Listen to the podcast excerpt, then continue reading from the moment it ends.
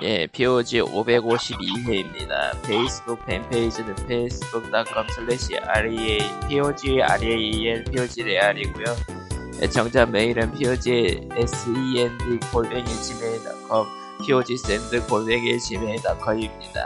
사연도 없습니다. 없어요. 클리터고요. 예예. 일단은 2월달에 험블 그 초이스가 있었는데. 제가 이제 구독이 다 끝났어요, 지금. 네. 그래서 2월분의 초이스는 아마 등록이 안 될 겁니다. 이게 한번 갱신하는데 드는 돈도 장난이 아니고, 120달러씩 뛰어지니까, 1년에. 그리고 솔직히 지금 2월달에 폴아웃 76 같은 걸 넣을 수는 없기 때문에. 2월달 초이스가 지금 폴아웃 76이랑 폴아웃 1 리마스터인 걸로 알아요. 메인으로 내놓은 게. 폴아웃 1이 리마스터가 있어요? 아마도? HD 리마스터가 아마 있을걸? HD 리마스터였던가 그랬을 거야, 아마. 있나? 없지 않나? 있나? 모르겠네. 봅시다. 잠깐 좀 봅시다. 그래서 다시 볼 건데, 보자. 폴아웃 1이고요. 예, 1이네요, 그냥. 미안합니다. 이건 1이네요, 그냥. 그렇군요. 아니, 70여가고 폴아웃 1을 같이 키워서 내놨어. 그리고 위쳐 테일즈 스론브레이커라던가 이게 있기는 한데, 일단 8개 다 마음에 안 들어요, 솔직히 얘기하면. 위쳐 테일즈는 뭐지? 저기, 어디냐. CD 프로젝트에 대해서 이제 따로 만들어 놓은 거 하나 있어요. 일종의 그 포터뷰 모시기 게임 비슷하긴 해놨긴 했는데. 스론브레이커 더 위쳐 테일즈라고 있어요. 그런 것들 있네. 1위 있네요. 패스파인더가 이제 패스파인더 시리즈 좋아하는 사람들? 이거면은 할 텐데. 저는 패스파인더를 해본 적이 없기 때문에 일단 첫 번째로 패스파인더가 뭐 보드게임을 PC로 만든 거고? TRPG 메인을 만든 거죠. PC게임으로. 예, 라스트 오브 더 라이테우스인가? 그렇게 하나가 지금 있는데 일단은 네 8개가 이렇게 올라와 있고 대충 나머지는 뭐 얘기해도 모르는 것들이라 나는 그런 것들이 있고요. 예. 그래서 이번 달은 건너뛰입니다, 그냥. 어차피 결제 안 한 김에. 그렇게 되었어요. 아직 지금도 남은 키는 많지, 아마? 코코마야? 네? 코코마야? 남은 키가 아직 좀 되지? 별로요. 별로라고? 별로 없는데요. 왜죠? 그렇더라고요. 얼마 뿌려낸 거야? 잠깐만. 진짜네? 뭐야, 이거? 아, 호커라이프 이거 내가 아직 업데이트 안 했구나. 여러분의 성원에 감사드립니다. 아이고. 저런. 생기부터가 내가 써본 지 오래돼가지고 좀 감을 걸리는데, 네. 그냥 키 입력하는 거 말고, 팀 인벤토리에서 기프트로 보내는 것도 가능하지 않나? 가능하죠. 네, 가능은 하죠. 좀 귀찮아서. 아, 그러면은 내가 이런 말 하기 그렇지만, 내 인벤에는 있어도 그만, 없어도 그만인 중복된 게임들이 엄청나게 많기 때문에. 저런. 나 들어서. 싹뿌리 재즈펑크라고. 야, 잠깐만. 재즈펑크. 그건 아니야. 님, 자기 스스로도 악몽이었던 걸 그렇게 뿌리지 말아요. 자동으로 되던가? 직접 주는 건. 그러니까 그거를, 내가 너한테 줘놓으면은 니가 그 다음에 줘버리면 되잖아. 인벤 없다가. 세상에. 맙소사. 저게 자동으로 되던가 아니면 수동으로 줘야 되던가. 어쨌건 뭐 그건 내가 이제 와서 재즈펑크가 있는 게 아니고 이거저거 제리를 할 때 해놨는데 그게 안 나가고 있다. 저런. 예. 이제는 풀어도 되겠지. 아 이제 스멀스멀 잊혀지니까 푼다는 저 사악한 사람을 보라. 아니 그게 아니라 원래는 이런 거를 다 깔끔하게 다 정리하고 다 뭐 주고받고 했어야 되는데 얘가 그냥 갑자기 연락이 두절이 되는 사람 뭐 그런 상황이라 거의 그 후 시간이 지났으니까 이제 나름 모릅니다. 어쨌건 뭐 돌아와서 지금 살짝 골절이 되는 상황인데 뭐냐 아이폰 8을 쓰고 있어야 되나? 아이폰 8 2017년인가 샀을 거야 아마. 오래됐네요. 이제 보내주셔야 될 때가 됐죠. 배터리가 가신 거는 좀 됐고 예. 거기다가 지금 겨울이잖아? 겨울이죠. 아는 분 아시겠지만, 이 배터리가 겨울, 영하 온도 굉장히 취약해요. 근데 배터리 자체가 이미 서비스 상태에다가 그게 없으니까 아주 신났어. 마음 거죠? 까뜨린 참았어. 며칠 전부터 이게 충전 단자 쪽에 뭔가 마음에 안 드는 일이 생기기 시작했어요. 그러니까 그게 케이블을 그냥 꽂으면 충전이 되는 게 당연한데 그게 아니라 아래로 살짝 힘을 줘서 눌러줘야지 충전이 되다가 이런 상황이야 지금. 저런. 이 비슷한 걸 내가 지난번에 겪어서 한번 바꿨단 말이죠 문제는. 그거를. 그러면은 휴대폰 쪽 문제란 얘기인데. 아니 그러니까 케이블 말고 단자를 그렇게 단자 한번 갈아본 적 있어요 사고로. 단자까지? 단자까지가 아니고 단자를 갈았지. 그때는 확실히 아마 내가 그 아래로 눌렀으면서도 꽤 시간 지내다가 더 이상은 내가 이것을 못 살겠다 하고 바꿨을 것 같긴 한데 내 기억엔 그게 뭐 2, 3년은 아니에요 지금부터. 뭐 한 1, 2년쯤 됐을 거야. 근데 또 비슷한 현상이 일어나니까 1단은 돈이었고 2단은 벌써 또 교체해야 되나가 있고 3단으로는 아니 아무리 오래 써도 이걸 두 번이나 교체하고 있어야 되나 싶기도 하고. 그래서 거시기해요 되게. 예. 이게 일반적인 방법으로 먼지를 털어봐라 뭐 이런 것들이 있는데 다 해봤거든? 유튜브 보고? 네이버 보고 유튜브 보고 다 해봤는데 일단 그것들로는 답이 안 나왔어 아직. 그래서 그러면은 그거는 그냥 내부가 거의 상화돼가지고 가버렸다는 얘긴데 그거를 잘 모르겠어서 일단 지식인에 올렸다가 받았지만 아직 안 해본 게 알코올 수압을 잘라서 한번 닦아봐라. 거기서 녹이 나오면 아마 게임 오버일 텐데요. 부당결로. 녹은 안 나올 것 같은데 아마. 그거랑 이제 케이블 쪽도 한번 해봐라. 뭐 그런 건데. 근데 원래 내가 기억이 좀 가물가물했었는데 아이폰 라이트닝 꼈을 때 이게 원래 위아래로 까딱까딱 안 거리지 않나? 위아래로 까딱까딱 안 하죠. 근데 까딱까딱 하거든? 그럼 이제 간 거죠. 케이블이든 어디든. 그러니까 케이블은 한번 최근에 간 다음에 한 2주 정도밖에 안 나가지고 아닌 것 같고. 케이블이 간 게 아니고 뭐 단자가 간 거면은 내부 단자 이제 까딱까딱 했는데 위로 올렸을 때 충전이 된다던가 뭐 그런 식이면은. 그런 식. 맞아. 그런 식이면은 높은 확률로 내부 단자가 갔어요. 내부 단자가 간 거예요. 케이블이 이제 낡아서 간 게 아니면은 라이팅 케이블이 원래 그 양쪽으로 다 이제 그 접촉 단자가 있잖아요. 그 접촉 단자가 내부에서 안 맞물려서 생긴 문제거든. 그럼 내부가 벌어졌다는 얘기가 보통은 벌어졌거나 뭐가 안 닿거나 하는 문제인데 아마 소독 자체로는 해결이 안 될 거고 부품을 갈아 끼워야 될 거예요. 한다면은. 나도 긴가민가 해가지고 지금 이게 청소했을 때 위아래로 까닥거린 적이 내가 없기 때문에 이게 헷갈려서.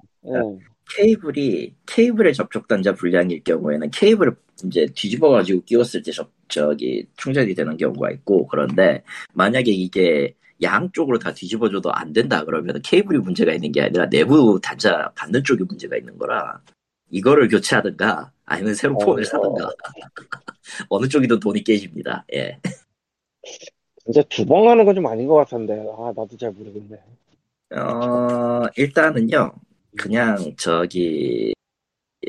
내부 단자 수리 같은데 일단 그냥 정식으로 가셔가지고 뭐 어디가 제대로 작살났는지 확인을 받으시고 수리비가 도저히 답이 안 나오겠다 싶으면은 그 중고폰으로 바꾸시는 걸 추천해요 그냥. 아니 이거 뭐 이미 견적은 나왔는데 사설에서 5만 원 지난번에도 해봤었고. 근데 두 번 가는 건 좀 찝찝하다 이거지. 그거랑 이제. 거기서도 그런 얘기 하더라고. 이제 배터리 가는 것까지 물어보니까 차라리 중고를 사는 게 나을 거라고. 노후할 대로 노후가 됐으니까 7년이나 썼으면은 이제 7년은 아니고 2017년인가 샀다는 거. 잠깐만. 17년. 맞나? 네, 2017 그렇게 오래는 안 됐을 텐데. 5년 넘었죠. 아, 네. 스마트폰 5년이면 죽었지. 아이폰 8이 언제 나왔지? 그러고 보니까. 아이폰 8은 5년까지 아닐 것 같은데. 아이폰 8은 언제 나왔더라? 잠시만요. 그렇게 오래는 아니거든. 생각해보니까 한 4년 정도일 것 같은데 나도 헷갈리네. 모르겠다. 사실 나도 궁금해서 한번 그 제줄잠 봤었는데 예전에. 2017년 9월 12일이네요. 씨발 진짜네. 뭐 5년 지났네. 그럼 5년 지나서 5년에서 6년 사이면 스마트폰은 죽을 때가 됐죠. 내가 너무한 거구나. 입은 노인학대를 하고 있는 겁니다 지금. 노인학대를 하고 있는 거예요. 폰 얘기가 나와서 아닌데 저는 저기 자급제 폰으로 갈아탔습니다. 남는 거 있으면 보여줘. 남는 거요? 갤럭시밖에 없어요. 아이폰 쓰실 거면은 SE2를 드릴 수는 있는데 홈버튼이 갔어. 주세요. 이건 홈버튼이 갔어. 홈버튼 얼마지? 홈버튼 꽤 비싸게 나와요. 그러니까 햅틱식 홈버튼이 그 센서가 가버려가지고 지금 이거 뭐냐 화면에 그 홈버튼 띄우고 쓰고는 있는데 영 거시기에서 화면에 홈버튼 띄운다는 게 뭐 가상으로 띄울 수가 있나? 예, 띄울 수 있어요. 그런 게 재밌다. 그거 지원한 지는 꽤 된 기능이라 기간을 지났을 거고. 일단 저거는 2년 지난 시점이고 아이폰 15가 조금 괘씸한 루머가 계속 돌고 있어서 그냥 저는 갤럭시 S23으로 갈아탔습니다. 이번에는. 대단하게. 이번에 삼성 같은 경우가 그 초기 예약에 너무 공을 심각하게 들고 있는 걸 확인을 했고 이건 기회 잡아야지 하면서 하긴 했거든요. 그래서 지금 저는 고장난 아이폰 SE2와 홈버튼이 고장난 아이폰 SE2와 그 코코마한테 받은 갤럭시 A90이 있고요. 코코포는 5월 달에 이제 고등학교 동창인 애한테 양도를 하는 것으로 일본에서 오는. 코코폰이 뭐예요? 코코폰 중국 샤오미에서 만든 거. 샤오미. 이것도 나쁘진 않은데 A90 코코마한테 받은 뒤로는 이쪽을 이제 메인으로 쓰고 안 그래도 이제 저기 일본 사는 친구가 남는 그 안드로이드 폰 있으면 있냐고 물어보길래 이거 괜찮으니까 쓰라고 던져주는 꼴이 돼서 나쁘진 않아요 성능 자체는. 그래서 말인데 POG 리스너 여러분 저 혹시 아이폰 남는 거 있으면 그대로 좋아하는 거 있으면 야야야야 POG SEND @ 11 혹은 모르겠다 어디 필 뭐 하자는 건데 그거. 예. 진짜 사실 이게 너무한 건 맞는 것 같은데 한 4년쯤에서 끊었어야 되는데. 좀 많이 걸리긴 했죠. 실제로도 이제 오래 버티시는 분들이 있기는 한데 그런 식으로 하면은. 이게 오래 버틸려고 버티는 게 아니라 단순히 아주 당연한 문제인데 원초적인. 내 돈이 없어서 이런 거라 너무 원초적인. 그렇죠. 이게 참 어려운 문제인 게 뭐 이제. 한쪽 기기를 계속 쓰던 사람한테 자급제나 이제 저가폰을 옮기라고 할 수는 없어요. 거기에 이제 맞추는 게 있으니까. 자급제를 하려도 자급제가 돈이 있어야지. 돈이 있어야죠. 이게 쉽지 않아, 사실. 자급제 하면은 이제 가격이 이제 통신비가 10,000원 정도 할인되는 저 같은 경우는 그런 게 통신사마다 좀 다르긴 할 텐데, 문제는 자급제에 못 맞추시는 분들한테는 그냥 답이 없는 거죠, 이거는. 어쨌건 그러니까 뭐 어려운 문제네. 그냥 돈을 보내줘도 돼요. 말해놓고 웃긴데 말해놓고 얼마나 보내야 되는 거야? 좀 슬프다. 어떻게 얼마나 보내야 되는 거야? 아이폰 사라고? 아이폰 14 하면은 140만 원이 넘어가. 아니 나는 지금 그런 걸 바라질 않아.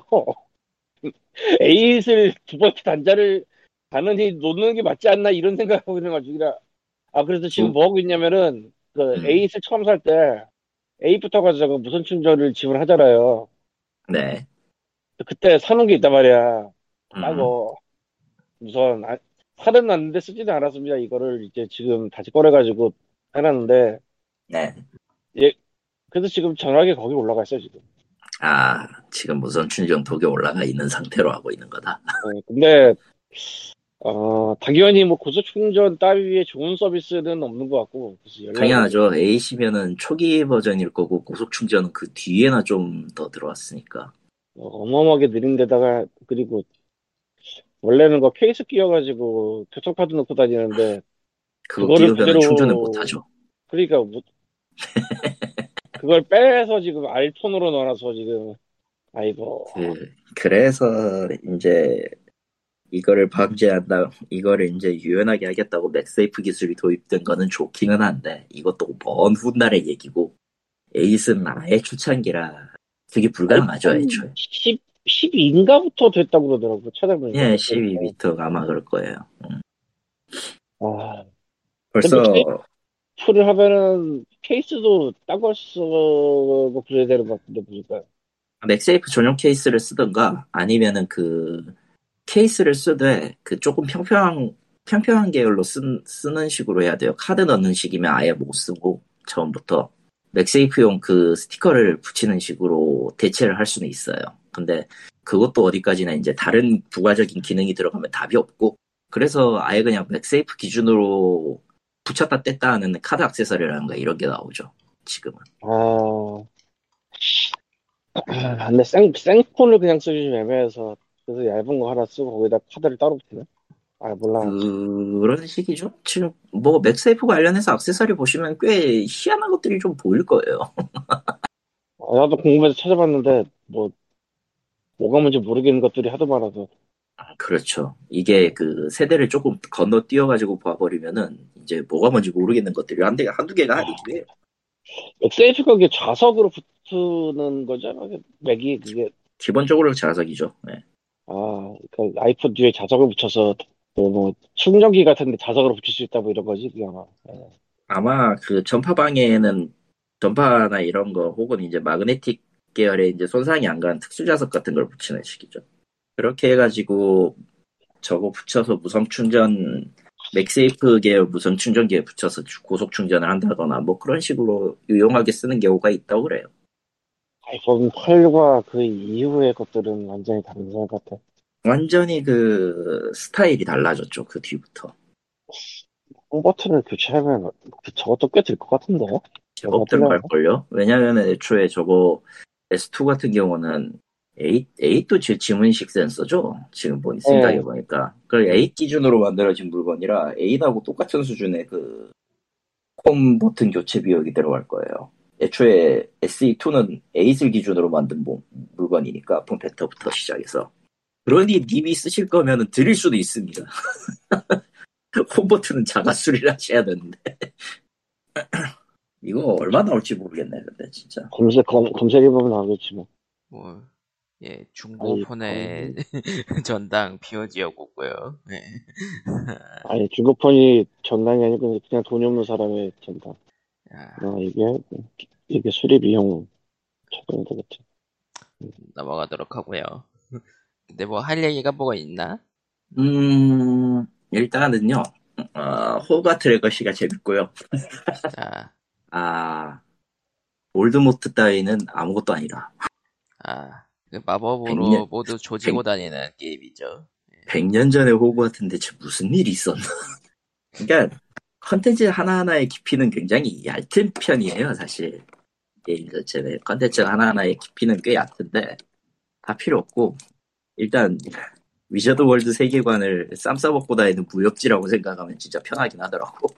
그러니까 게임적 허용으로 인해서 진짜 해리포터 원작이라면 생각하지 못할 일들이. 그러니까 사실 마법부는 마법부는 뭔가 일을 하고 있지만 다 쩌리인 거지. 오더라. 볼드모트가 하는 짓이 다 애교다.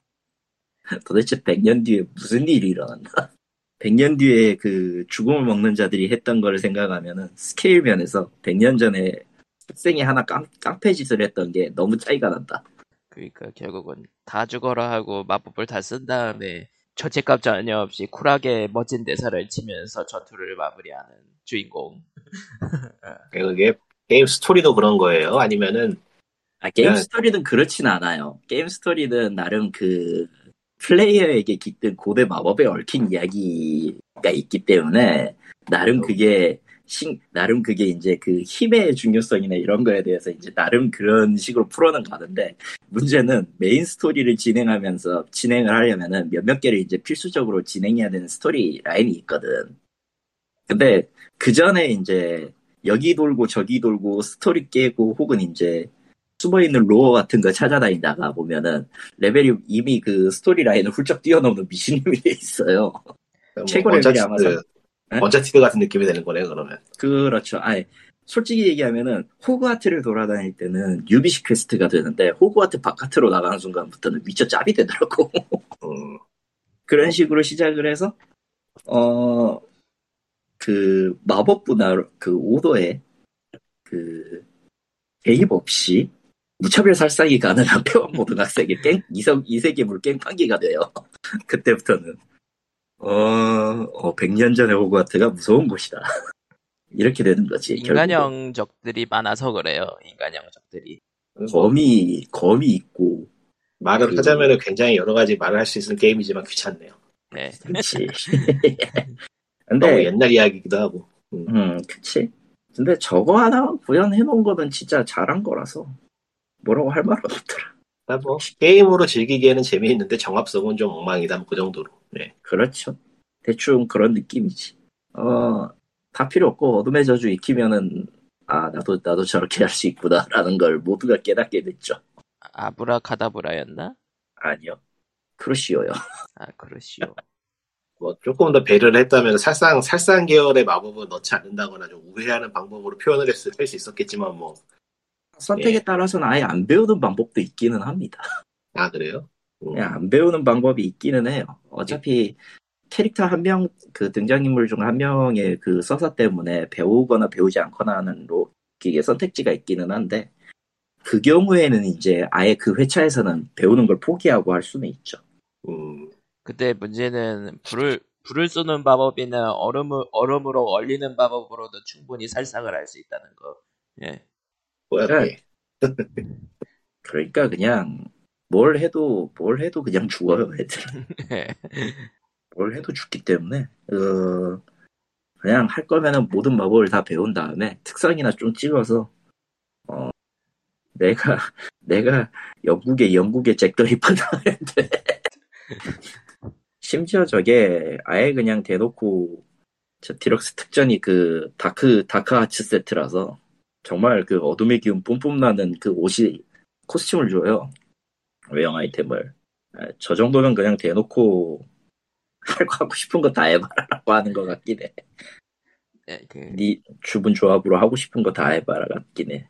그 게임을 유비식 오픈월드로 해가지고 NPC들을 못 건들게 해둔 게 이유가 있어요. 그랬다면 큰일 나보다.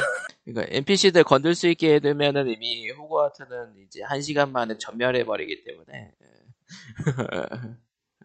그치. 아, 분리가 나올 수가 없다.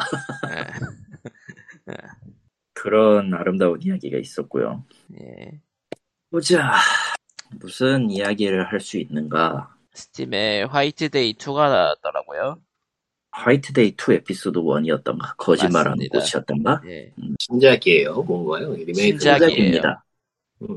신작이구나. 그리고 복합적이네요. 저런. 그럴만하지 뭐. 근데 모르겠다. 넘어가도록 하고요. 네. 솔직히 이게 화이트데이 시리즈를 한 번도 해본 적이 없는 내 입장에서는 저게 왜 저 작품이 계속 나와야 되는지를 잘 모르겠어서 그냥. 쇼라는 이름의 미국부터 시작해서 그 시리즈를 생각을 하면은 그 시절에는 괜찮았을 것 같지만 지금 하기에는 조금 이런 느낌이긴 해. 그 시절에는 좋았다. 끝. 그 시절에는 좋았다. 뭐지? 닌텐도 2숍 맞다. 닌텐도 3DS와 위의 닌텐도 2숍이 오늘 서비스를 종료합니다. 그래서 미사용 자대 처리가 완전히 종료가 됩니다. 빨라. 빠른 편이죠. 네. 3DS 2숍이 종료가 된다고요? 예. 3DS 시리즈와 위의 닌텐도 2숍 서비스가 곧 종료가 될 거고요.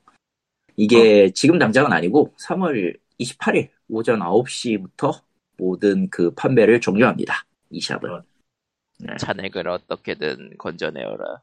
그리고 미사용 잔액 같은 경우는 닌텐도 어카운트에 연동해서 잔액을 통합하는 방식으로 쓴다고 하네요. 네. 잔액이 남은 게 있나? 있을 것 같기도 하고 아닐 것 같기도 하고 헷갈리는데. 근데 거의 없기는 하지만.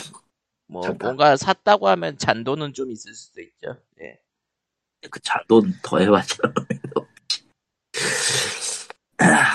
자, 그리고 스플래툰 3는 네, 그 제왕 오징어가 돌아왔네요. 스페셜 때는 나오지 않았던 거네요. 복각이긴 한데 어메니 바로 원의 복각이긴 한데. DLC 나왔나요? 아직 아니에요. 근데 이제 정보가 계속 풀리고 있어요. 정보가 풀렸다고요? 업데이트된 게 아니고? 업데이트가 된 건 아니고. 그리고 이제 에코즈 오브 마나가 서비스를 종료합니다. 성검전설 가차. 모바일 게임인데 에코저 오브 마나라는 게임이 있었어요. 근데 없습니다 이제. 3월에 저거 5월에 종료할 거예요. 저거 해봤었는데 저도 해봤죠. 전투는 뭐 그냥 평작인데 그 외에 게 다 별로라 뭐 망할만 했어요. 아니 난 전투도 별로였어 솔직히. 저것도 WFS였나? 응? 저것도 WFS 제작이었나? 아닐걸? 아닌가? 다른 데일 거야. 고저 만화는 아니었나?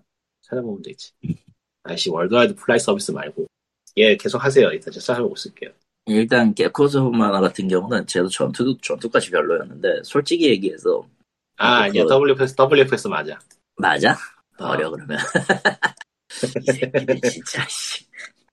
아니 그 성검전설을 저거 하면서 든 생각이 뭐였냐면은 저기 경험치 던전 막방 돌리고 레벨 맞춰도 스토리를 못 밀어. 아마 그거는 스퀘어 에닉스 쪽에서 입김이 좀 있긴 했을 거예요. 네. 아니 스퀘어 에닉스가 워낙에 가짜 게임 서비스를 못해서 얘네들은 손만 댔다면 자 서비스 종료라. 그건 인정. 진짜 장사를 몇 년 짜고는데 장사를 한결같이 못해 얘네들은. 한결같이 그 어떤 그 스토리 라인을 넘어설 때 어느 정도 가면은 이제 뭐 벽이 있고 그 벽을 넘으면은 좀 더 괜찮은 뭔가가 이래야 되는데 벽이 초반부터 높아 게임은. 뭐 내가 밸런스라던가 돈 쓰게 만드는 방법이라던가 전반적으로 발전이 없어요 수십 년째. 네, 무슨 걔네들이 하는 게 다 그래 다 그래 다 하나만 그런 게 아니고 스캐니스 손다는 게임 다 그래요 지금. 심지어 성검전설 저 게임이 가장 골 때리는 점은 같은 캐릭터인데 그 뭐냐 같은 캐릭터인데 자세가 다르거나 클래스가 다르다는 이유로 등급하고 캐릭터가 다 갈려요. 아 그건 WFS 특징이죠. 아 어나더나 그 어나더 에덴처럼 이제 어나더나 어나더 스타일이나 그거면은 또 몰라 납득이라고 가겠는데 그냥 그 다른 직업이 되었다는 이유로 사성 오성이 다른 갈리는 거야 같은 캐릭터 대해서도. 뭐 그런 게임은 많긴 하지만요. 많긴 하지만 너무 꼽더라. 그리고 그거 있어도 진행 안 돼 결국. 왜냐면 한계 돌파는 삼성부터거든. 기본적으로 게임이 재미가 없기 때문에. 너무 재미가 없어. 로딩도 길고 그래서 UI도 별로고 뭐 잘된 부분을 꼽을 게 마땅치가 않아요. 저 게임은 망할만 했어요. 그래서 어쨌든 망했습니다. 네. 사라질 게임이 되었고요. WFS 이야기가 나와서 말인데. 네. 한국의 WFS 게임이 한국어 번역이 추가가 됐죠. 정확하게 말하면은. 예, 더빙은 아니구나. 더빙은 아니에요. 이제. 그러니까 기존 일본 서버에서 서비스하던 라이브 서비스 그대로 한국 서버만 추가가 돼서 업데이트 일정이나 그런 건 그대로 따라가요. 마음에 안 들어. 아니 뭐 이게 낫다는 사람도 있고 저도 개인적으로는 이게 낫다고 보는데 이게 왜냐면은 맞아요. 어나더 에덴 같은 게임처럼 이것도 WFS 제작인데 어나더 에덴 게임 같은처럼 아이고 바꾸인다. 일단 싱글플레이 게임이고요. 모바일 게임이긴 하지만은. 그리고 기존 이벤트 같은 것도 특정 기간 제한이 없이 그냥 언제든지 할 수 있기 때문에 일본 서버하고 똑같이 동시 서비스를 하는 게 나은 것 같아요. 제가 보기에. 너무 이거 굳이 업데이트 하니라고 뭐 따로 일 벌리기도 마땅치 않은 그런 구조고 해서. 하나만 물어봅시다. 이벤트 스킵 됩니까? 이벤트 스킵은 되는데 이벤트 스킵하면 이 게임을 할 이유가 없죠. 그럼 왜 하죠? 이벤트 스킵을 해야지 게임 이유가 있지. 난 지금 원하는 스킵이 안 돼서 너무 짜증나 죽겠는데. 아까 설명을 해드릴게 이제. 일단은 이 게임은 저기 저 마에다준이 팬들을 잡은 게임이고요. 일단 마에다준이 누군지부터 설명을 하십시오. 여기 저 에어나 카논으로 유명한 전혀 해본 적이 없는 게임에 키사에서 시나리오 라이터를 담당했던 CEO였나 그리고 그건 잘 모르겠는데 음악도 담당하고 혼자서 다 해먹던 사람인데 원맨 개발자죠 거의 그런 식이면. 이 바닥에서는 꽤 유명한 사람이에요. 최근에 애니메이션을 줄이점 말아먹어가지고 팬을 절필을 한 해 만회하던 그런 사람이었는데 이번에 저 헤븐번지 레드가 뜨면서 9살승으로 살아남았는데 일단 게임은 제가 해보니까 솔직히 말해서 재미있고요. 일본에서 매출 어느 정도 끌어올릴 만큼의 퀄리티는 되고 이게 문제이자 장점이자 단점은 그 00년대에서 튀어나온 게임이라 정확하게 그 시대 그 감성 그대로예요. 끔찍하구만. 그 시작부터 끝까지 치코미가 깔려있는. 어떤 의미로 끔찍하구만. 아니에요. 어떤 의미로 끔찍한 게 아니고 끔찍한 게 맞아요. 아씨. 그 시절 그 감성이 그립거나 그거 다시 느껴보고 싶은 사람이라면은 굉장히 마음에 들어할 건데 그게 아니라면 으악 이게 뭐야 하고 도망갈 만한 항마력이 딸릴 만한 게임이죠. 안 해도 되겠구만. 그러니까 저기 저 애니메이션 엔젤 비트 같은 거를 감명 깊게 본 기억이 있거나 유년 시절에. 그것도 벌써 10년이 넘었으니까. 그러니까 그 시절 그 게임이 하고 싶은데 요즘은 그런 게 없네라는 생각을 했다면은 추천할 만한 게임이에요. 괜찮아요, 이게. 저기 저 WFS 특징이라서 가챠 같은 게 엄청 맵고 과금 모델이 엉망이긴 한데. 뭐 그건 알아서 엉망이었지 그건. 그건 알아서도 하시고. 근데 싱글 스토리뿐이라고 하면은 싱글 스토리를 가챠 없이 넘어갈 수 있나?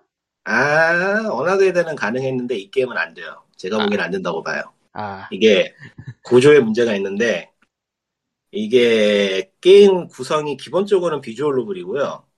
그러니까 메인 이벤트 진행되는 거는 텍스트 어드벤처 형식으로 캐릭터 CG 뜨고 아래 텍스트 지나가는 식으로 진행이 되고 더빙 자체는 풀 더빙이 돼 있어가지고 보는 재미는 있어요. 애니메이션 보는 느낌으로 보면 되고 이제 전투 파트는 뭐 평범한 천재 일본 롤플레잉 게임의 전투인데 이게 기본적으로 보스 배틀에서 버프를 떡칠한 다음에 딜러의 딜링 게 한 방으로 끝내는 그런 계열의 게임이거든요. 어나더 에덴이네. 근데 이게 등급이 낮은 캐릭터들은 필살기가 약해요. 그래가지고 보스를 못 죽여. 어나더 에덴이네 진짜로. 그러니까 SS 등급이면은 전용기라는 기술이 있어서 이걸로 딜을 해야 되는데 그 이하 등급은 이 기술이 없어가지고 사실상 진행이 안 되지 않을까 싶어요. 저런. 배포 캐릭터도 있고 뭐 그렇긴 한데 그게 또 SS 등급을 주는 건 아니라서 그러니까 이 게임은 무과금 친화적이라거나 뭐 그러진 않고 그냥 지갑을 있는데 마음이 외로운 아저씨들을 위한 그런 게임. 끔찍하다. 늙은 덕후들을 위한 게임이죠. 세상에. 근데 뭐 텍스트 어드벤처의 추억이 있거나 이런 게임, 그러니까 이런 감성이 그리웠다면은 한 번쯤 해볼 만한 게임 정도? 시나리오 자체, 스토리 자체 꽤 마음에 들어서. 그렇군요. 그 굉장히 느긋한 템포로 천천히 캐릭터들 이야기를 끌어가주는 게 마음에 들어서 예, 요즘은 그런 게임이 많지 않으니까 모바일 게임 같은 경우에 특히 캐릭터들은 잔뜩 있지만 캐릭터에 대한 이야기를 다루는 게임은 거의 없기 때문에 아예 스토리가 없거나 그러니까 굉장히 이질적인 게임이에요. 모바일 게임이긴 한데 사실상 저기 아이디어 팩토리의 콘솔 게임 같은 느낌으로 즐기면 되는 그런 게임이라 문제는 가차가 있다. 네. 그럼요. 네. 가차가 있다. 이것도 아주 매운 가차가 네. 매운 가차죠. 더럽게 매운 가차죠. 그러니까 리세마라 해가지고 적당한 계정 하나 집은 다음에 스토리나 저기 엔젤비트 콜라보 스토리까지만 보고 접으면 딱 좋은 게임일 수도 있고 엔젤비트 때문에 하는 분이라면은 엔젤비트 맞다. 그러고는 시작하자마자 엔젤비트랑 콜라보였지. 네.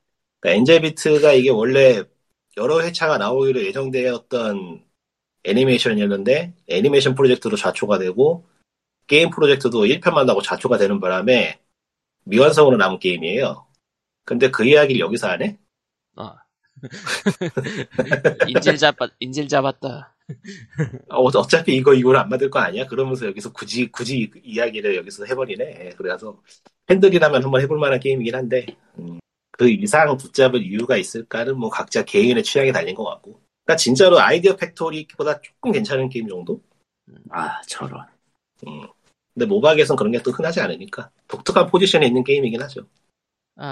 그리고 그 3DS 닌텐도 e샵 종료 관련해서 한국 닌텐도에서도 공지가 나왔는데요. 한국 e샵 쪽은 계좌로 환불해준다 그러네요. 잔액을.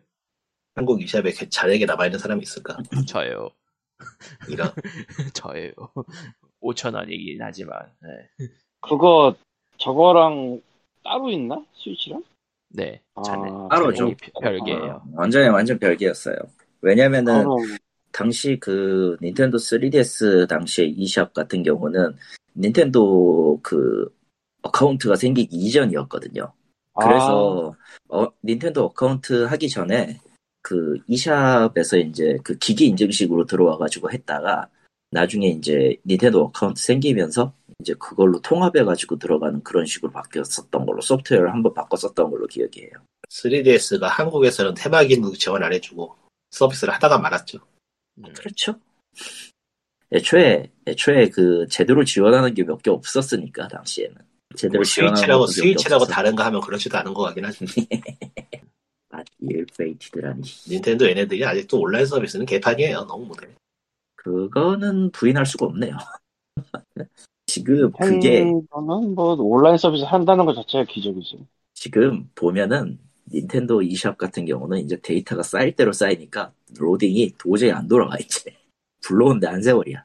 일본 샵의 기준입니다. 참고로. 불러오든 일본 샵 같은 경우에 이제 이게 쌓인 데이터가 이제 이것도 들어오고 저것도 들어오고 인디도 들어오고 이런 식이라서 한번 불러오는데 한 시간이 1분에서 2분 가까이는 로딩 기다려야 돼 지금. 너무 오래 걸리는데? 네, 너무 오래 걸려요. 경우에 따라서는. 지금 저기 이샵 내 이동 속도도 굉장히 느려졌고 지금 요 쌓인 데이터를 뭐 한꺼번에 데이터베이스로 불러오는 건지 아니면 쌓아놓는 건지 그런 건지 모르겠는데 굉장히 느려. 내 기준에서. 좀 너무하다 싶을 정도로 느려요. 구조상에 문제가 있나 보네. 한번 갈거야지 된다거나 뭐 그런 식으로. 그럴 수도 있지. 근데 어쨌든 지금은 느리다. 예. 자, 뭐 그렇고요. 아이고. 또 뭐가 있을까? 신작은 아니고 구작 게임 이야기. 13기병 방위권. 아. 이것도 되게 오래된 게임이다. 오래된 게임이죠 지금. 플스4로 처음 발매된 게 2019년이네요. 세월이 왜 이렇게 빠르지? 벌써 이렇게 오래됐다고? 바닐라웨어 게임이고요.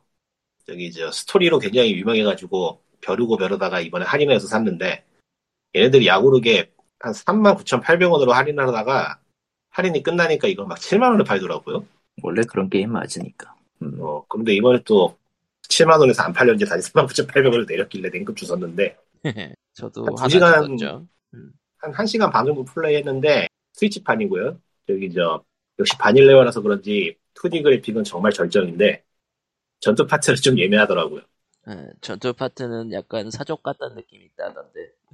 예, 그 탑뷰 형식으로 해서 뭐라고 해야 되나? RTS도 아니고 좀 이상한데 미묘해요. 나쁘진 않은데 좋다고 하기도 그렇고 평범하다 해서 조금 못 미치는 정도? 그리고 어드벤처 2D 그래픽으로 그려진 어드벤처 파트는 진짜 대단한데 이게 뭐라고 해야 되나? 되게 평범하고 고리타분한 구성이긴 한데 그 고리타분한 구성을 극한까지 끌어올린 느낌? 그래픽 표현이라거나 뭐 그런 분위기로 먹어주는 게임이라 스토리 자체도 초반 진행되는 거니까 흥미로운 편이고요. 근데 이게 성운상인가 어디에 노미네이트까지 됐다가 수상은 실패했다는 이야기도 들었는데 뭐 그럴 법한 느낌이기도 하고 이게 좀 이야기가 좀 구식이랄까 외계인 나오고 로봇이 나오는 그런 구성이다 보니까 하여튼 이야기를 잘게 잘라가지고 시간 배열을 꼬아서 이제 진행을 시키는 그런 구성인데 몰입감이 잘 해놓은 것 같아요. 재밌어요. 아직도 할인하고 있으면 한 개쯤은 집어가시는 게 좋지 않을까 싶은데 이제 이번에 할인이 끝나면 앞으로도 할인을 할지 과연 팔긴 할지 모를 게임이라. 근데 바닐라웨어가 2D 그래픽가 진짜 잘 만들더라. 바닐라웨어 신작 소식이 없죠? 네. 그러지 않았나? 뭐 만든다 그러지 않았나? 아닌가? 찾아보니 소식이 딱히 없네요. 예. 홈페이지 가보니 2023년 리메이크구나. 리메이크로 넘어갑니다. 올해는 없나보네. 그러니까 계속 뭔가 올리기는 올리는데 뭔가 실속이 있지 않은 그런 상황이네요. 예. 13기병 가왕이었고요. 13기병은 좀 더 진행하면 다시 이야기해보기로 하고 스토리 쪽으로 가면서 바닐라웨어는 지금 뭐 이래저래 할 수 있는 게 밖에 없어서 신작 나오고 이제 몇 개 리메이크하고 그러면은 기존에 있는 걸 해주려나 싶기도 한데 난 지금 옛날 걸 기다리고 있는 거라 지금 아쉽긴 해요 솔직히. 그렇다고 뭐 옛날 거를 사려고 옛날 콘솔을 다시 사기도 애매하고 에뮬레이터가 있잖아요. 에뮬레이터는 있기는 한데 지금 그거를 할 수 있는 시간도 준비도 아직 안 돼 있다. 바쁘다. 그리고 기본적으로 이제 바닐라웨어에서 내가 좋아하는 작품들은 다 플스3나 플스4 시기의 물건들이라. 아하. 그때 뭐였지? 무슨 게임이었지? 오보로? 무라마사라던가? 오보로 무라마사는 비타로 나온 게 끝이구나. 원작은 위였나? 위였을 거예요. 위예요. 여기 패키지가 있네요. 봅니다. 그리고 이제 오딘스피어 레이브 스라시르 같은 경우는 끼 잘 구해봐야 플스 비타죠. 그것도 플스 비타가 좋은 게임이 많이 나왔는데 말이야. 왜 망했지? 소니 때문에요? 소니 때문에 망했죠. 망했지. 소니 때문에. 그림 그리머는 최근 리마스터가 되긴 했는데 이건 일본어판만 있고요. 그림 그리머도 겨우겨우 했다고 했을 정도니까 뭐. 그래서 좀 애매해요 사실. 네. 좀 뭐라고 해야 되나, 에뮬레이터요라고 할 수 있는 쉬운 선택지가 아니야 솔직히 얘기해서. 뭐 세팅도 귀찮고 롬도 구해야 되고 불편하죠. 불편하지. 그러니까 그거 돈 있으면 패키지로 그냥 리메이크하거나 리마스터한 패키지 사는 게 제일 편하긴 합니다. 그러니까 리마스터를 해달라는 얘기죠. 칼리토님은 결론은 돈을 아니 요청은 보니까. 있었고 일전에도 얘기를 한 것 같은데. 그렇죠. 바닐라 사장은 저거 할 수 있는 역량은 아예 안 된다고 기술적으로 현재는. 어려운 일이긴 해요 사실. 저걸 리스케일링하는 것도 문제고. 특유의 안 그래도 바닐라웨어는 그 그래픽적인 면에서는 변태질로 유명한 회사인데 상기만 보면은 진짜 변태들이에요. 그래픽 하나하나에 그 작업하는 곡이나 이런 시간이 어마무시하게 들어간 걸 확인할 수가 있는데 그거를 다시 업스케일링하고 폴리싱해가지고 내놓는다고. 누구 죽겠다야. 보면은 진짜 경악스러울 정도로 화면을 만들어내는 회사야. 누가 보면 죽겠다 진짜. 그거 누가 그 작업했다가 누군가가 죽어요 이제. 13기면 보면은 배경 아트워크하고 캐릭터도 움직이는 거하고 뭐 오브젝트들 서로 맞물리는 거 보면은 진짜 변태들이라. 그런 회사라고. 근데 그 회사가 그 감히 엄두를 못 낼 만해요. 그 리마스터나 HD 리마스터도 누구 목숨 하나를 그 제물로 맞춰야 될 것 같지 않나? 아, 너무 무서워. REA HD 리마스터지. 그 해상도로 다 올려서 다시 작업을 하려면은. 야, 솔직히 그 작업 지시한 놈한테 죽방 갈리고도 무사해야 될 것 같아. 죽방 갈려도 이건 정당방위다. 그 리스케일링 하고 그렇게 하는 게 차라리 새로 만드는 게 더 빠를 것 같은데. 그걸 하면은 그 수준을 못 만들걸요, 또. 또 한 10년 기다려야 될걸. 지금 13기형 방위견 나온 시점에서 신작 발표한 게 이제 곧 거의 다 끝나간다라고 할 정도면 몇 년 걸렸죠? 지금 13개월 만이면 나온 시점에서. 확실히 얘네들 게임은 당시 기준으로 보면 빠질 수준이야. 그래픽은. 그렇지. 13기병, 방위권. 이게 언제 나온 물건이냐. 2019년 11월. 올해가 23년, 4년 걸려가지고 신작이 하나 나오니까. 그냥 마음을 비우고 네. 마음을 비우고 있으면 언젠간 나오지 않을까 같은 그런 느낌이긴 해 솔직히. 2D 그래픽 게임은 HCD로 넘어오면서부터는 사실상 전멸했다고 봐야. 너무 제작 난이도도 높아지고 비용도 높아지고 해서. 그렇죠. 그건 어쩔 수 없는 것 같아.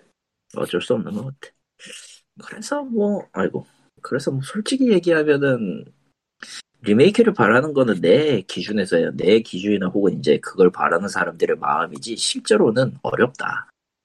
어려울까 싶다. 그리고 파판 7도 트리플 A로 리마스터가 안 되는 마당에 뭐 새삼 그게 리마스터라고 얘기를 할 수는 없어 난.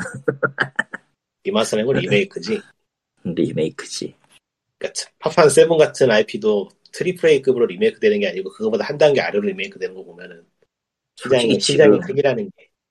솔직히 지금 시점에서 리메이크를 다시 보고 있으면 뭘 만들고 싶은 건지 전혀 모르겠어 지금도. 하지만 앞으로 2개 더 나와야 되죠. 앞으로 2개 더 나와야죠. 원본도 솔직히 얘기하면 내 취향은 확실히 아니야. 다시금 그 스위치판 돌려보면서 느끼는 거지만 아니야 내 취향은 확실히. 저는 플스1으로 재미있게 썼기 때문에. 난 애초에 플스1을 건너뛴 세대라서 더 그런 걸 수도 있어. 플스2가 나왔을 시점에 플스1으로 그걸 했었죠. 난 그건 그냥 플스2 나왔을 때 플스2 게임으로 그냥 넘어갔기 때문에. 그래서 파판 10이 최신작일 때 그거 하고 있었으니까. 파판 10. 솔직히 저는 바닐라웨어 얘기를 많이 하겠는데 실제로 해본 거는 오딘스피어 그 리마스터 레이브스라시를 정도였지. 예, 그거 하나 정도라. 예. 뭐 전에도 말했지만은 바닐라웨어 게임이 게임으로 재밌냐 하면은 그 고인한테 잘못된 시기가 많기 때문에. 그러니까 움직이는 그림을 구경한다는 느낌으로 하는 그런 게임이기도 해서 어느 정도는. 근데 13기랑은 거기에 스토리까지 좋더라는 게 끼어져지니까 이제 한번 해봐야겠다 생각을 한 거고. 예. 평가가 확실히 좋더라고요. 뜨뜨뜨. 뭐 이렇다 뉴스거리도 없고 그렇네요. 뭐 없는 건 아니지만은 굳이 언급할 필요가 없거나 잘 모르는 일들이 더 많아서. 모르는 거 모르는 대로 두는 게 어떤 경우에선 약이 될 수도 있고요. 네. 아 그래. 와이다치가 대거 풀려가지고. PC 포팅이 엉망이란 말이든. 아, 나오긴 나왔고, 이제, 지금 하고는 있는데, PC 포팅의 최적화 문제는 늘 있는 이야기니까 넘어갑시다. 네. 애초에 그, SDK와 구조가 확실하게 아키텍처가 다른, PC와 다른 콘솔에서의 개발 환경을 PC하고 비비는 건 말이 안 돼요. 처음부터. 아, 그니까 지금은 애초에, 데모가 나왔고, 내일 출시하는구나. 애초에 PC는, 그냥 그 콘솔 게임 만들던 개발사한테는 그냥 작업용 무언가라. 별로 그렇게 힘들게 파는 사람들이 거의 없어. 반대야 우리나라랑. 한국이 그렇다고 뭐 PC 게임을 잘 만드냐 그런 적은 없지. 그렇긴 한데 아무튼 와일드 하츠고요. 예이와 코에이의 먼 비슷한 무언가. 예이와 코에이가 그 몬스터 헌터 월드 같은 걸 만들고 싶었나 봐요. 솔직히 얘기하면. 하지만 평은 토기전이다. 솔직히 토기전도 아니야. 그러니까 일본풍의 가상의 배경에 몬스터 헌터 월드 스타일의 수렵 형식을 쌓아놓고 다른 것도 무기가 메인이 아니라 그 카라쿠리 있잖아요. 저 기계장치. 그냥 통칭하는 카라쿠리를 써가지고 이제 뭐 한 방을 날리는 그런 식의 게임인데 솔직히 이거보다는 토기전이 개인적으로는 더 개성이 있었어요. 지금 와일드하츠는 보고 있으면은 몬스터 헌터 월드인지 토기전인지 애매한 포지션에 있어요. 다. 트레일러도 기억이 안 나는 게임이라. 네? 그게 다 무슨 게임인지 전혀 기억이 안 나서. 모넌 짭. 간단하게 얘기하면 몬스터 헌터 당시에 이제 그때 나왔을 때가 뭐였더라? 서드나 포 사이였을 텐데 기억이 맞으면은 포지 나왔을 때구나. 그때 당시에 포지 나왔을 때 이제 그 스타일리시 헌팅 액션 비슷하게 만든 물건이 토기전인데 나름 걔들은 그래도 그 독창성이라는 게 있기는 했어. 나름의 독창성은 있기는 했어. 약점 부위 파괴라던가 파괴를 한 거를 갖다가 바로 부활 못 시키게 이제 재령시키는 시스템까지 포함을 해서 물론 이게 흐름을 자주 깨먹기는 했는데 빠른 그 템포의 흐름을 깨먹기는 했는데 나름 세계관에 맞췄단 말이지 나름. 물론 이제 2에서는 좀 조졌어요. 그까지는 좀 괜찮다가. 근데 와일드하츠는 모르겠어요. 뭘 하고 싶은 거지라는 그런 느낌이야. 진짜로. IP로 만들어서 앞으로 시리즈를 만들어 간다면요. 뭐 시작이라는 점에서는 좀 이상할 수도 있겠죠. 근데 코에이가 그런 식으로 운동을 한 게 있었는지 생각해보면. 그렇죠. 그러다가 이제 와일드하츠 무쌍 같은 게 나온 거지. 뭐였지? 그 소울 비슷한 게임도 하나 있었는데 제목이 기억이 안 나네. 소울 세크리파이즈. 아니 그거 말고 뭘. 아 인왕? 아 인왕 맞아. 인왕도 2까지 만들고 지금 이야기 없죠 아마? 대신에 와룡으로 갔죠. 그러니까 그런 식으로 가르치기도 이상하게 해서 IP를 말아먹는 게 또 얘네들 취미라. 특징이라 할 수 없어. 취미에 가까운 뭔가를 얘네들은 진짜 보고 있으면은. 아마 지금 와일드하츠 플레이하는 사람들은 EA 플레이 선행일 거예요. 그러니까 또 퍼블은 EA였지? 네, EA죠. 그러니까 저 EA 플레이에 이제 그 10시간 트라이얼 먼저 들어갈 수 있는 EA 플레이 이제 유료 가입자 상황에서는 먼저 접근할 수 있는 권한이 있긴 있지. 그렇지만 EA는 저는 개인적으로 좋아하진 않기 때문에. EA를 좋아하는 사람이 몇이나 되겠어요? 아, 있을 수도 있어. EA에서 배당금 받는 사람을 좋아하겠지. 아, 그럴 수도 있겠지. 그리고 여전히 번역은 뭐, 네, 모르겠네요. EA가 번역은 좀 그래, 많이. 뭐가 문제인지도 모르고. 이 게임 챌린지 해보려. 챌린지 안 해 걔들. 진짜 나쁜 소리 하고 싶으면 번역으로 얘기하면 할 말 많은데 EA는 절대 챌린지를 한 적이 없어요 지금까지. 네. 고객을 상대로 챌린지를 하는 거죠. 아 그건 맞아.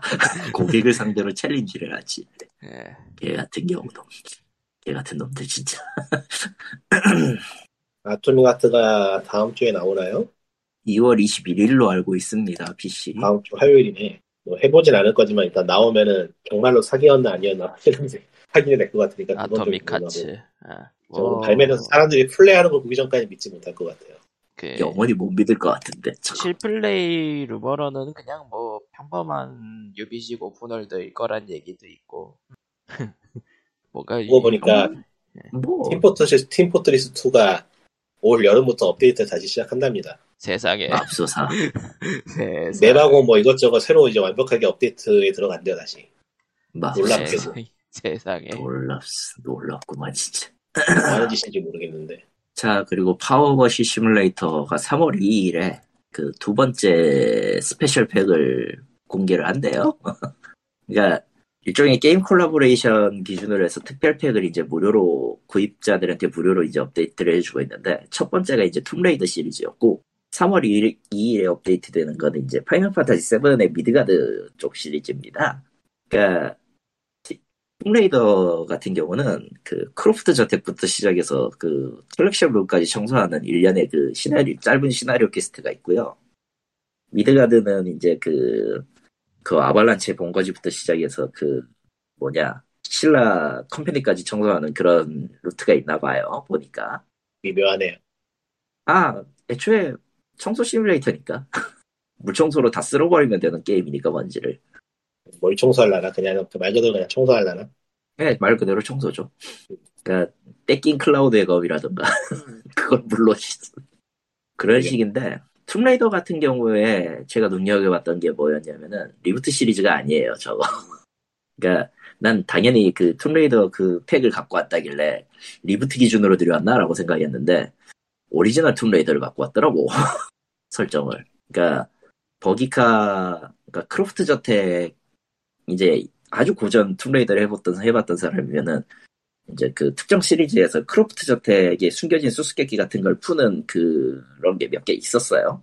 컬렉션 룸을 여는 장소라던가 그런 것들을 이제 게임 안에서 이제 라라 크로프트가 이걸 어떻게 했다라는 식으로 서술을 하는 게 진짜 좀 어처구니가 없긴 하더라고. 아니 이게 언제적 물건인데 이 얘기를 여기서 해, 이런 거.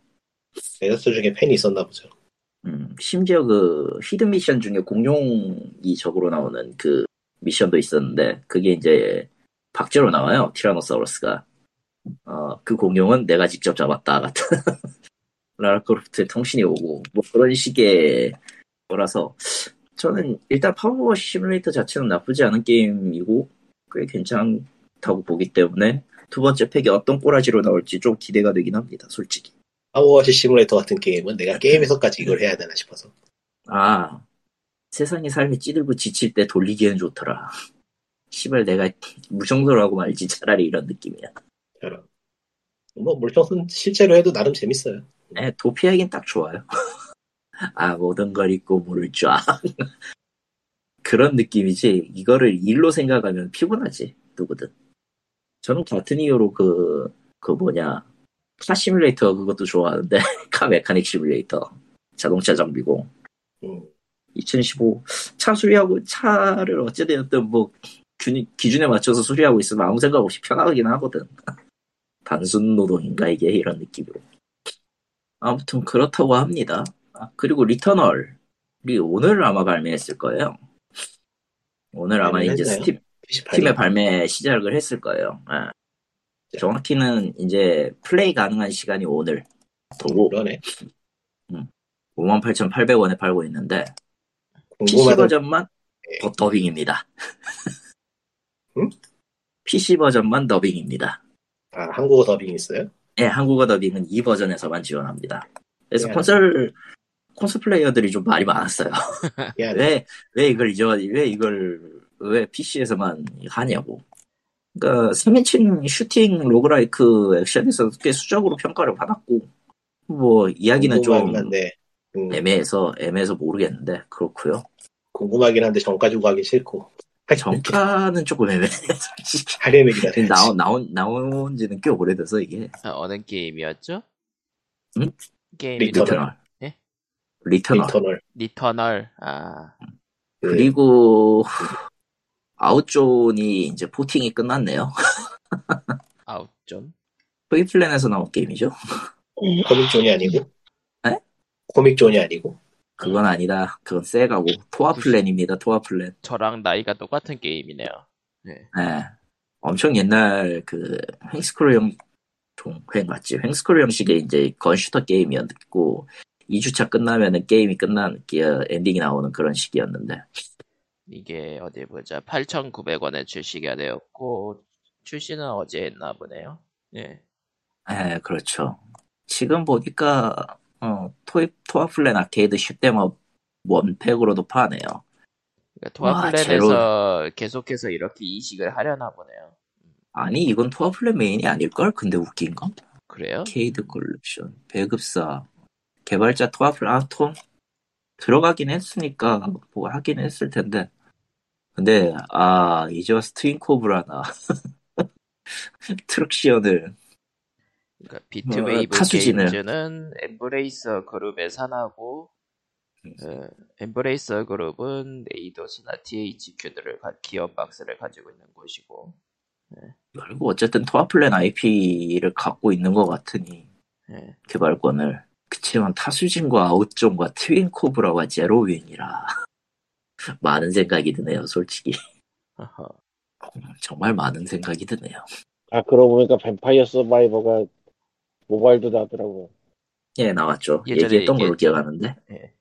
업데이트 좀 해주면 좋을 텐데 업데이트를 안 하더라고요. 일시 업데이트 모바일? 한참 걸릴 거야 아마. 모바일 6일 전에 업데이트 할 것 같은데 iOS. DLC는 아닐걸요? 아 DLC는 홈준이 내가 모르겠다 비용 차이가. 지금 PC가 1.3.0이거든 내가 알기로. 어쨌건 뭐 밟서가 나왔으니 이제 탕상 뚜껑대는 안 해도 되는 거야. 안 해도 상관은 없지만 뭐 돈을 쓰고 싶으신 분들은 하셔도 되지 않을까. 근데 뱀서 뭐 안드로이드도 비슷하겠지. iOS의 경우에는 광고를 가끔 노출하는 것 외에 인앱 결제 같은 게 없어요. 예 없죠. 근데 광고 노출할 때는 보통 광고를 없애주겠다면서 수급을 하기도 하는데 그거를 앞으로 늘려나?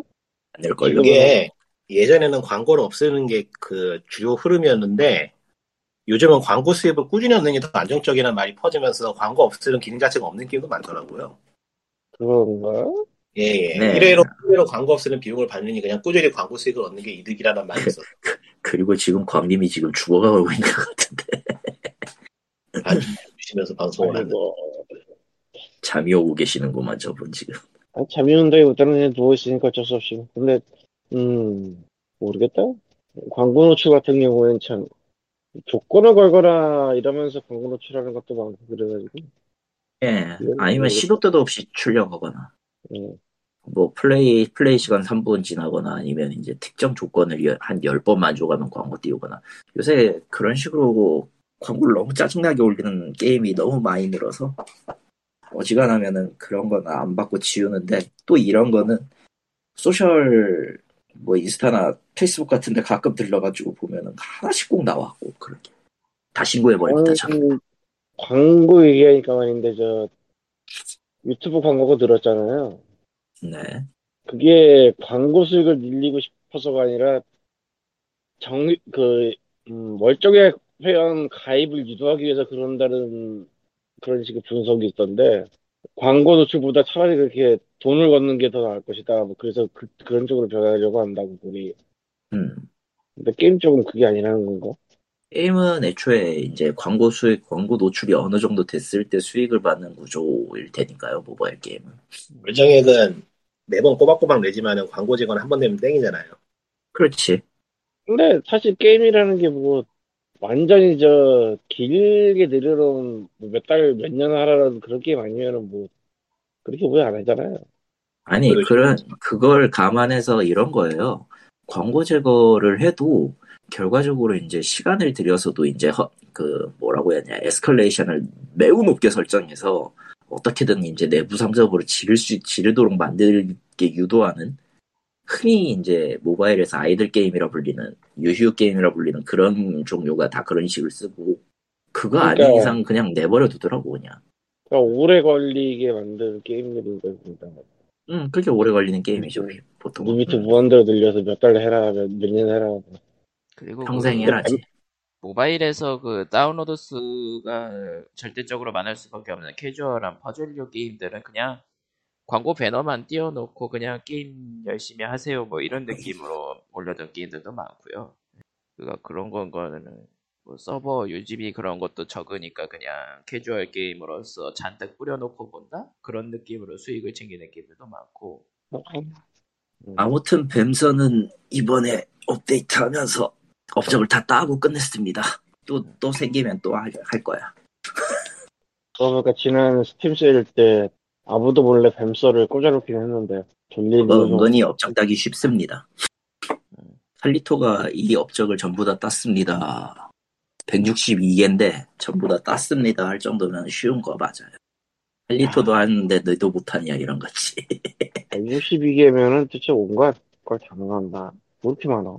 아니, 기본적으로 캐릭터 해제 조건이나 혹은 이제 생존 조건 이런 게 걸려 있어서 처음에 이제 잘 운 좋게 이제 조합해가지고 처음에 생존하고 그러면 10개씩 따고 그래요. 게임 한번 끝날 때마다. 그 정도? 아, 맞다. 그러고 보니까 스팀 카드 있겠구나, 걔도. 카드가 아직은 없어요, 쟤는. 의외네. 쟤는 내가 알기로는 아직 카드가 없는 걸로 알고 있어. 세상 온갖 거에다 카드가 들어가는데, 정말. 보자. 스팀 트레이딩 카드, 아직은 지원하지 않아요.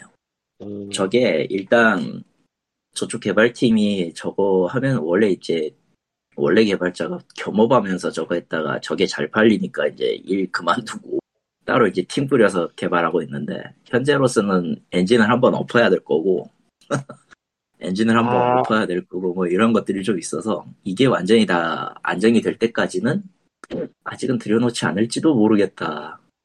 그리고 스프라이트라든가 이런 것도 좀 갈아엎어야 될 게 좀 있어요. 많이 갈아엎어야 정만이 나오면 느려진다고. 그 이유가 옛날식의 그런 걸 써서 그렇다고. 네, 이번에 업데이트하면서 좀 안정화가 많이 되기는 했는데, 그럼에도 이제 제 컴퓨터로도 그 블랙헬 이제 적수가 일정 이상 넘어가면 답이 안 나오게 느려지는 경우가 가끔 있거든. 그때는 이제 그냥 그 데미지 표시를 꺼버리거나 아니면 특정 그 효과를 꺼버리면은 어느 정도 해결은 돼요. 근데 그 정도로 무겁기는 한데, 한번 이제 최적화를 거쳤고, 조만간 이제 모바일 이제 냈으니까 하는 얘기지만 저거 맞춰가지고 한번 엔진 개량하고 그럴 거예요. 여기서 이제 게임하고는 좀 관계없는 엉뚱한 질문을 하나 하고 싶은데, 네. 이북을 세트를 하나 질러야 되는데, 네. 리디에서 지를까요? 알라딘에서 지를까요? 지르지 마세요. 리디. 리디를 왜 지르는 거지? 절대적으로 리디. 리디가 도대체 마음에 안 들던데. 아니, 도대체 그 두 개를 내놓을 거면 대체 둘에서 왜 질러야 되지? 그냥 물질책을 하나 사세요. 물질책이 안 나온 책이거든요. 아, 세상에. 뭔데? 만화책.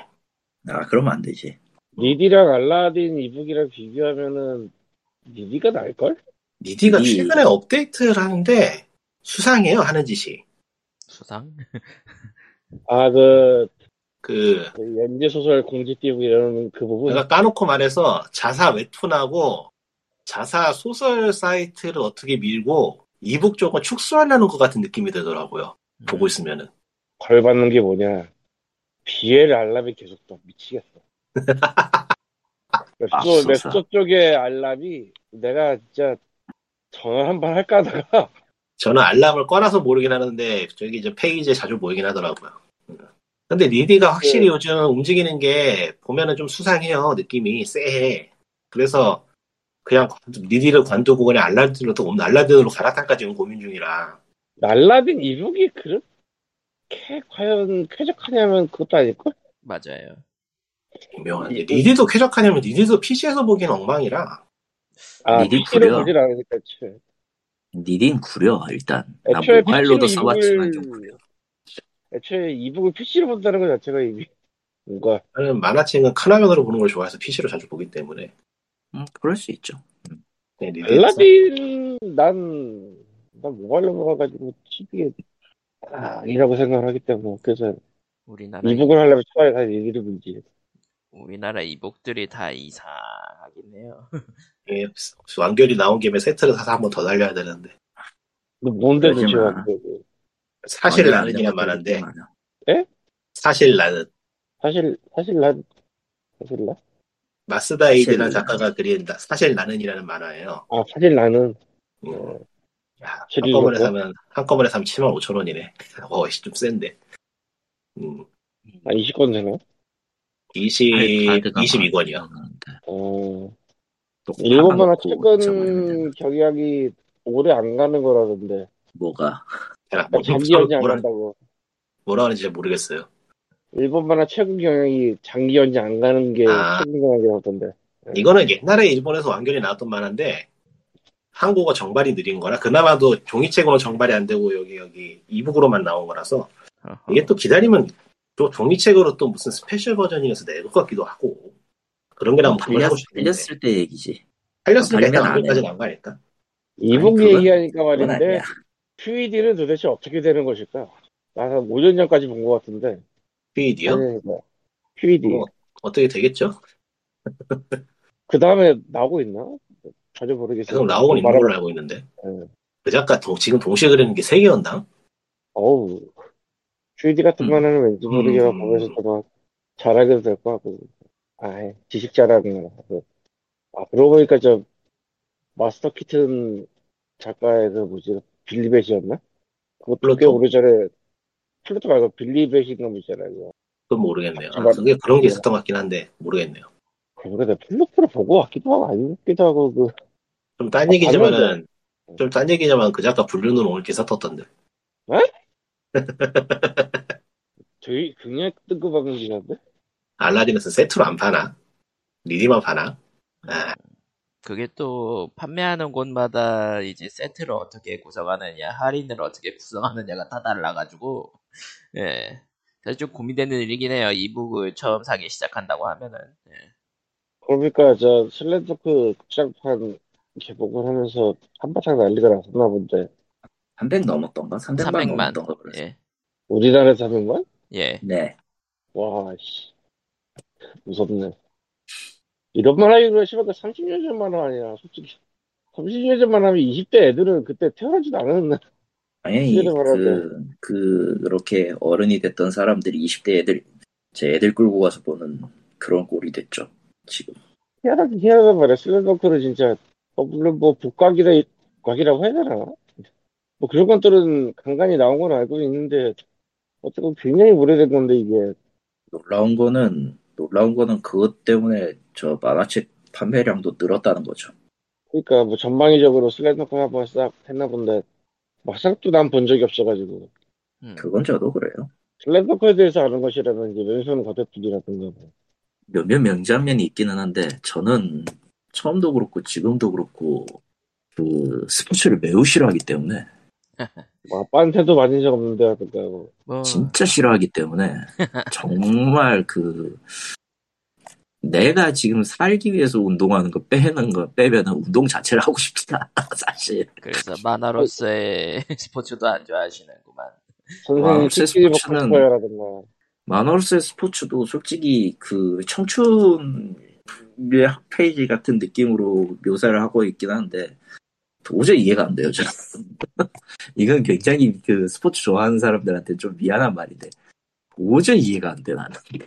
그게 왜 그렇게 돼야 되는 건지 난 진짜 모르겠어. 이렇게 예전 IP를 새로 애니 만들고 이럴 거 되게 많긴 했는데, 이번에 생각만큼 그것만큼 판이 뜬 건 그렇게 많지가 않은 것 같은데. 그럴까? 글쎄요, 저도 모르겠네요. 갑자기 농부의 인기가 높아진 것도 아니고, 희한하긴 하단 말이야, 참.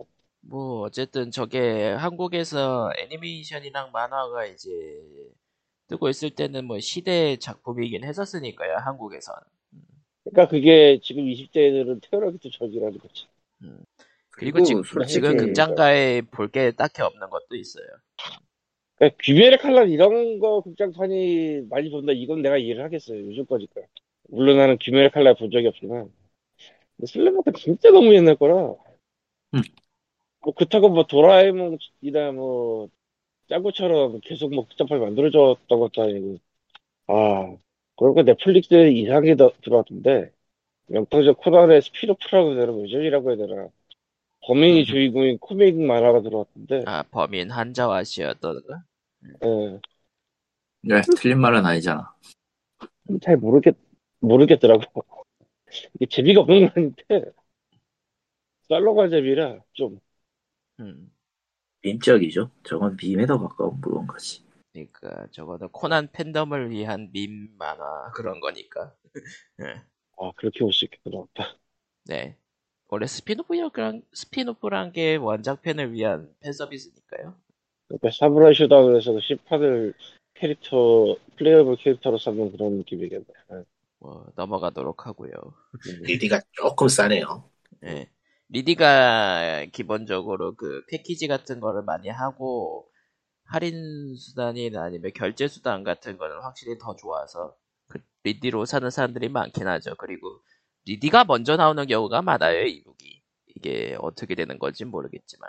근데 진짜 그 리디의 웹소설 부분은 정확하게 리디의 웹소설 연재 부분의 그 비엘 공지에 띄우는 그거는 진짜 초점 박사를 내린다고 봅니다. 아, 광고를 너무 많이 띄워서.